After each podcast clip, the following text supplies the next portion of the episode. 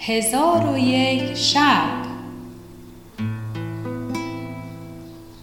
ترجمه عبداللطیف تسوچی تبریزی. راوی فرزانه عالمی. شب شست و یکم.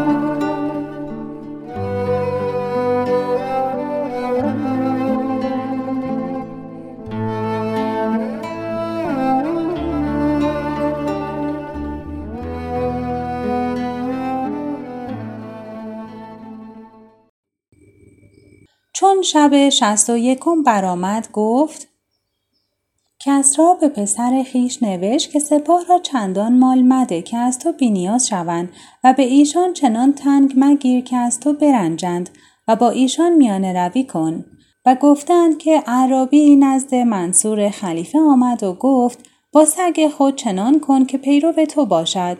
منصور از این سخن براشفت ابوالعباس توسی گفت قصد او این است که دیگری قرصه به سگ ننماید که سگ تو را ترک کرده پیروی او کند. منصور چنین بشنید خشمش فرو نشست. و عمر ابن خطاب هر وقت خادم بگرفتی با خادم چهار شرط کردی که اسب سوار نشود و جامعه نیکو نپوشد و از غنیمت نخورد و نماز به وقت بگذارد. و گفتند که هیچ مال بهتر از عقل نیست. و هیچ عقل بهتر از تدبیر نیست و هیچ تدبیر بهتر از پرهیزگاری نیست و هیچ قربت مانند خلق نیکو نباشد و هیچ میزان مانند ادب و فایده ای مثل توفیق نباشد و تجارتی چون عمل صالح و سودی چون ثواب الله نیست و پرهیزی چون ایستادن به حدود سنت و علمی چون تفکر و ایمانی چون حیا و شرفی چون علم نیست. و گفتند که زنان سگونند. زنی پاک و مهربان که با شوهر در حادثات زمان یار است. و یکی هست که از برای زاییدن است نه بهر چیز دیگر. و زنی است که خدا او را زنجیر گردن هر کس که خواهد بکند. و مردان نیز سه مردی است عاقل که با رأی و تدبیر کار کند. و مردی است که اگر کاری روی دهد و طریق آن نداند از خداوندان عقل مشورت کند. و مردی است که متحیر و سرگردان نه خود داند و نه از دانایان بپرسد. و ای ملک بدان که در همه چیز عدل به کار است و از انصاف ناچار و از برای این مسئله از قطاع و طریق گفتند که ایشان را با اینکه شیوه ستمگری است اگر در کار خود و در بخش کردن مالهای دزدیده انصاف فرو گذارند نظامشان مختل شود. القرض بزرگترین اخلاق پسندیده کرم است و حلم. پس نصحت زمان در سیاست ملوک چنان سخنان گفت که حاضران گفتند ما کس ندیده بودیم که در این باب چنین سخن گوید. کاش این کنیز در غیر این باب نیز سخنی گوید تا ما را سودی بخشد. نصحت الزمان چون سخن ایشان بشنید گفت و اما باب ادب جولانگاه وسیع دارد زیرا که مجمع کمالات است. روایت کردند که بنی تمیم نزد معاویه آمدند و احنف ابن قیس با ایشان بود. حاجب معاویه از بحر ایشان اجازت خواست. معاویه جواز داد و احنف ابن قیس را گفت یا ابا بحر نزدیکتر آی تا حدیث گفتن تو بشنوم. احنف نزدیک آمد. معاویه پرسید که چه باید کرد؟ احنف گفت موی سر بتراش و شارب کوتاه کن و ناخن بگیر و موی زیر بغل و زهار از خود دور گردان و مسواک ترک مکن که هفتاد و دو منفعت دارد و غسل جمعه کفاره گناهان ایام هفته است. چون قصه به دینجا رسید بامداد شد و شهرزاد لب از داستان فرو بست. چون شب شست و دوم برآمد گفت ای ملک جوانبخت احنف گفت غسل جمعه کفاره گناهان ایام هفته است. معاویه پرسید که رأی تو چیست هرگاه با کسی از قوم خود ملاقات کنی؟ گفت از شرم سر به زیر افکنم و بر سلام مبادرت کنم و آنچه را که به من سود ندارد واگذارم و سخن کم گویم. معاویه گفت رأی تو چیست اگر با امثال خود ملاقات کنی؟ احنف گفت اگر سخن گوید به گوش دارم و اگر بر من جولان کند من جولان نکنم. معاویه گفت رأی تو چیست اگر با عمرا ملاقات کنی؟ احنف گفت سلام کنم و منتظر اجابت شوم. اگر به نزدیکم بخوانند نزدیک روم و اگر دورم بکنند دور شوم. معاویه گفت با زنت چگونه؟ احنف گفت ای خلیفه مرا از جواب این معاف بدار. معاویه گفت سوگندت همی دهم بازگو. احنف گفت خلق را نیکو کنم و با ایشان مهربانی ظاهر سازم و نفقه فراوانش دهم که زن را از پهلوی کج آفریدند. معاویه گفت رأی تو در جماع چگونه است؟ گفت با او سخن گویم تا به سر میل بیاید و مقازله کنم تا به تربش بیافزاید. آنگاه مجامعت کنم. اگر نطفه در مشیمش قرار گیرد بگویم خداوندا او را فرخنده ساز و سنگدل مساز و به زیباترین صورت صورت بخش. پس از آن برخواسته وضوع بگیرم. پس از آن دستها بشویم و آب بر تن خود بریزم. پس از آن نعمتهای خدا را شکر گویم. معاویه گفت نیکو جواب گفتی حاجت خود از من بخواه. احنف گفت حاجت من از تو این است که از خدا بترسی و در میان رعیت عدالت کنی. پس از آن احنف از مجلس معاویه برخواست و برفت. معاویه گفت اگر در عراق جز این مرد دانشمندی نباشد همین بس خواهد بود. پس نزحت الزمان گفت این شمه بود از باب ادب چون قصه به دینجا رسید بامداد شد و شهرزاد لب از داستان فرو بست. چون شب شست و سوم برآمد گفت ای ملک جوانبخت نزحت الزمان گفت ای ملک بدان که معیقب به عهد خلافت عمر عامل بیت المال بود اتفاقا روزی پسر عمر را بدید و از بیت المال یک درم بدو داد معیقب گفته پس از آن که درم را به پسر عمر بدادم به خانه خیش رفتم. ناگاه رسول عمر بیامد و مرا پیش عمر برد. دیدم که یک درم به دست گرفته با من گفت ای معیقب وای بر تو می ترسم که به روز قیامت در این یک درم با امت تخاصم کنی. و نیز عمر به ابن موسی اشعری نوشت که چون کتاب من بخوانی آنچه که به مردم باید داد بده و تتمه پیش من بیاور. پس ابو موسا بدان سان کرد که عمر نوشته بود. چون نوبت خلافت به عثمان رسید او نیز کتابی به مضمون کتاب عمر نوشت. ابو موسا بدان سان کرد و خراج در صحبت زیاد بفرستاد. چون زیاد خراج نزد عثمان بیاورد پسر عثمان بیامد و درمی از آن بگرفت. زیاد گریان شد. عثمان گفت بهر چه گریان گشتی؟ زیاد گفت من خراج نزد عمر بیاوردم. پسر او درمی برداشت. عمر گفت از کفش بیرون کردند و اکنون پسر تو یک درم برداشت. و کس درم را باز پس نگرفت و با او سخن نگفت. عثمان گفت کجا خواهی دید مثل عمر را؟ و زید ابن اسلم از پدرش روایت کرده که او گفت با عمر یک شب بیرون رفتم. آتشی افروخته دیدم. عمر گفت گمان دارم که قافله ای باشد که از آسیب سرما آتش افروختند. بیا تا نزد ایشان رویم. همی رفتیم تا به دانجا برسیدیم. دیدیم زنی که آتش به زیر دیگ همی کند و کودکان چند با او هستند که گریان و نالانند. عمر با ایشان گفت السلام علیکم یا اصحاب الزو و نگفت یا اصحاب النار و گفت شما را چه می شود؟ زن گفت از سرما برنج اندریم. عمر گفت این کودکان بهر چه نالانند؟ زن گفت از گرسنگی همین نالند. عمر پرسید که این دیگ چیست؟ زن گفت از برای خاموش کردن کودکان این دیگ گذاشتم و خداوند عالم روز قیامت حال اینها را از عمر بپرسد. عمر گفت حال اینها به عمر پوشیده است. زن گفت چگونه به مردم والیست و از حالشان قفلت دارد؟ اصلا می‌گوید که عمر رو به من کرده گفت با من بیا. پس بیرون آمده همی دویدیم تا به بیت الصرف رسیدیم. عمر یک عدل آرد به در آورد و ظرفی روغن برداشت و گفت اینها به دوش من کن. من گفتم مرا سزاوار است که اینها بردارم.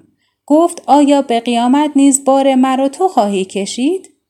پس خود آنها را به دوش گرفته برفتیم و آرد و روغن نزد آن زن بردیم.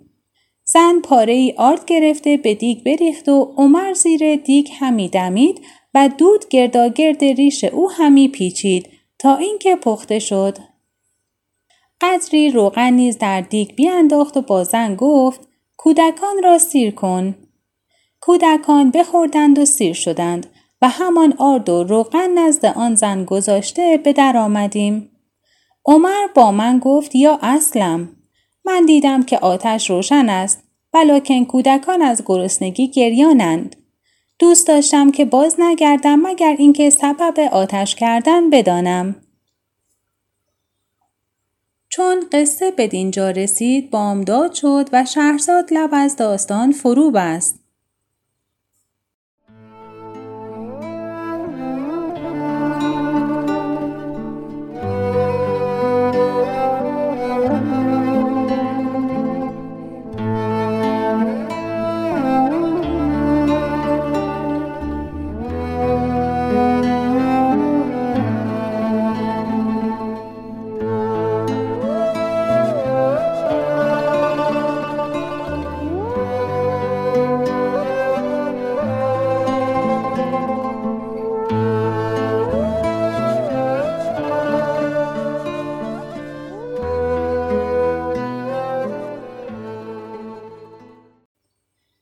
شب شست و چهارم برآمد گفت ای ملک جوانبخت نزهت الزمان گفت ای پادشاه جهان فصل دوم از باب ادب در اخبار صالحان است.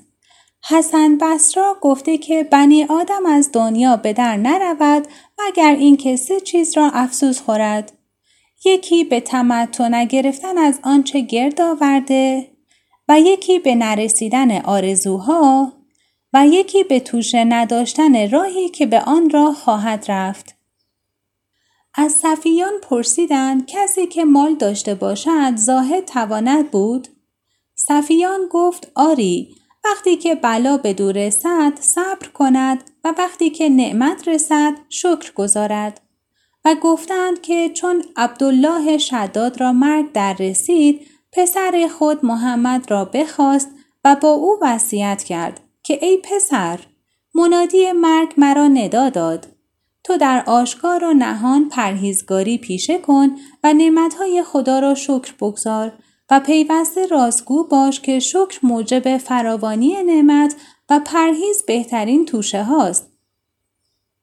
پس از آن نزهت زمان گفت ای پادشاه این نکته ها نیز بشنو که چون خلافت به عمر ابن عبدالعزیز رسید نزد فرزندان و خانگیان خود آمد و آنچه که در دست ایشان بود بستود و در بیت مال بگذاشت. ایشان به عمه عمر که فاطمه دختر مروان بود شکایت کردند. فاطمه کس پیش عمر فرستاد که با تو ملاقات خواهم کرد. شب پیش عمر برفت. عمر او را از استر فرود آورد و با هم بنشستند. گفت ای امه تو به سخن گفتن سزاوار هستی زیرا که تو حاجت داری. بازگو که مراد تو چیست؟ فاطمه گفت به سخن گفتن تو را شاید. عمر گفت جناب باری محمد علیه السلام را رحمت عالمیان فرستاد و هرچه خوب بود از برای او بگزید. پس از آن محمد را به سوی خود باز خواند چون قصه به دینجا رسید بامداد شد و شهرزاد لب از داستان فرو بست. چون شب شست و پنجم برآمد گفت ای ملک جوانبخت عمر ابن عبدالعزیز با فاطمه گفت خدای تعالی پیغمبر را به سوی خود بازخواند و از برای مردم نهری برجا گذاشت که از آن نهر سیراب شوند.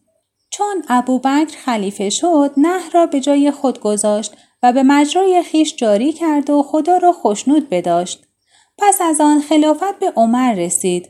او نیز کارهای نیکو کرد و بسی مشقتها کشید. چون عثمان خلیفه شد از آن نهر نهر دیگر جدا کرد. پس از آن نهر نهرها جدا کرد و بعد از او یزید و مروانیان نیز بدین سان همی کردند تا اینکه نوبت به من افتاده من همی خواهم که نهر به جای خود بازگردانم. فاطمه گفت اگر سخن همینه است که تو گفتی مرا سخنی نیست. پس برخواسته نزد فرزندان و پیوندان عمر بازگشت و با ایشان گفت عمر سخنانی گفت که مرا مجال سخن گفتن نماند. نزحت الزمان گفت عمر را از این گونه حکایات بسیار است. از آن جمله است اینکه یکی از معتمدین گفته در خلافت عمر ابن عبدالعزیز به گوسفندچرانی گذاشتم. گرگان به گوسفندان به یک جا دیدم. گمان کردم که آن گرگان سگان شبان هستند و گرگ با گوسفندان تا آن روز ندیده بودم. از شبان پرسیدم این همه سگان بهر چیست؟ شبان گفت اینها گرگانند نه سگان. گفتم چگونه گرگان با گوسفندانند و به ایشان آسیب نمی رسانند؟ شبان گفت چون سر به سلامت باشد تن نیز به سلامت خواهد بود.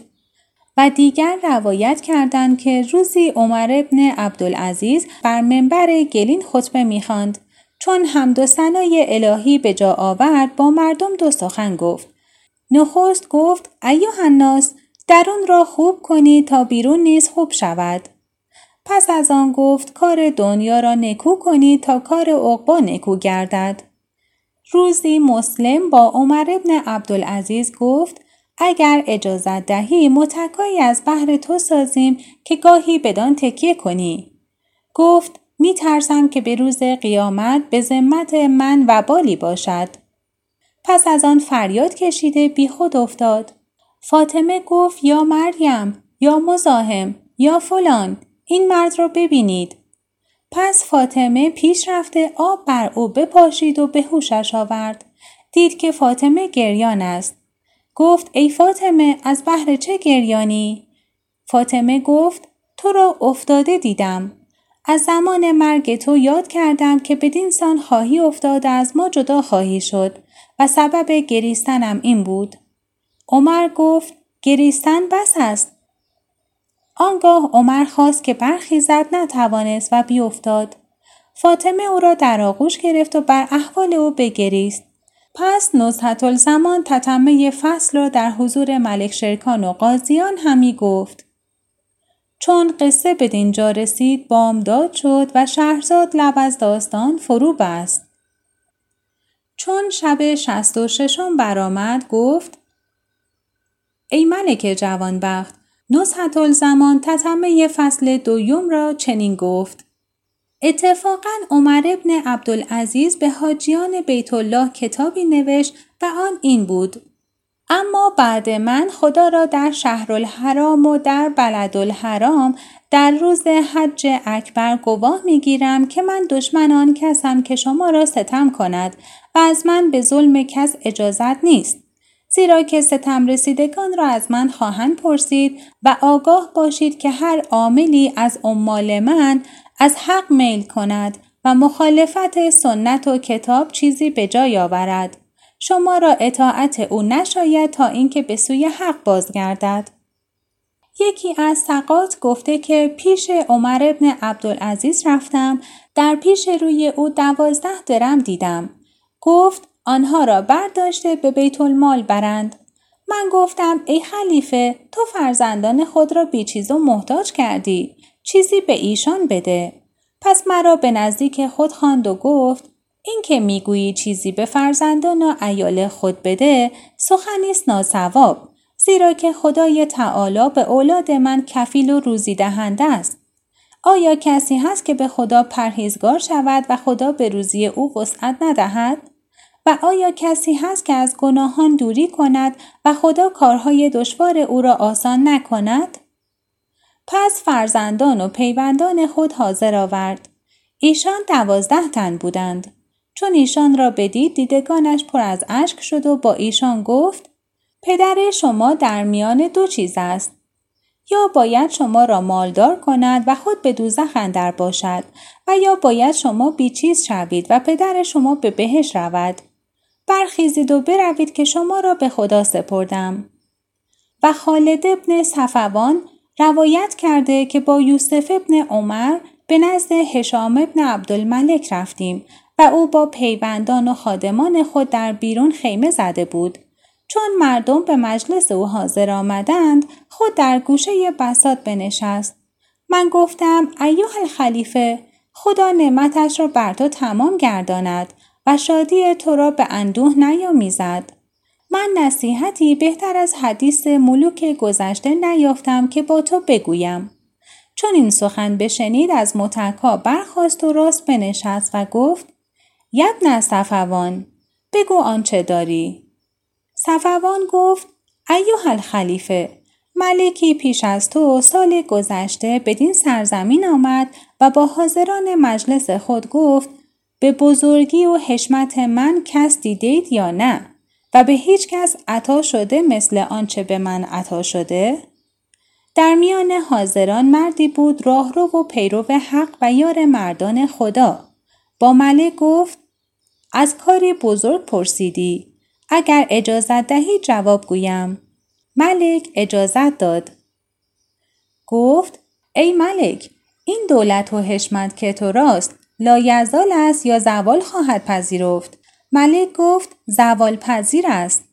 آن مرد گفت پس چگونه از چیزی پرسیدی که اندک زمانی پایدار خواهد بود و حساب آن با تو به طول خواهد انجامید؟ ملک گفت پس گریزگاه کجاست؟ آن مرد گفت صلاح در این است که در مملکت خیش باشی و طاعت خدا را به جا آوری و یا اینکه جامعه کهن بپوشی و عبادت پروردگار کنید تا عجل تو را فرا گیرد. پس مرد از حضور ملک خواست بیرون رود گفت چون بامداد شود نزد تو آیم. خالد ابن صفوان گفته چون بامداد شد آن مرد به نزد هشام رفت. دید که از اثر پند آن مرد تاج سلطنت به زمین گذاشته سفر را آماده گشته. پس هشام چندان بگریست که زنخ او تر شد و فرمان داد که اسباب سلطنت از او دور کنند و خود به گوشه قصر بنشست. خادمان نزد صفوان آمده گفتند ای صفوان این چه کار بود کردی و عیش را به خلیفه تلخ ساختی. پس از آن نصحت الزمان با ملک شرکان گفت در این باب بسی پند هاست که همه آنها را در این مجلس نیارم گفت. چون قصه به دینجا رسید بامداد شد و شهرزاد لب از داستان فرو بست.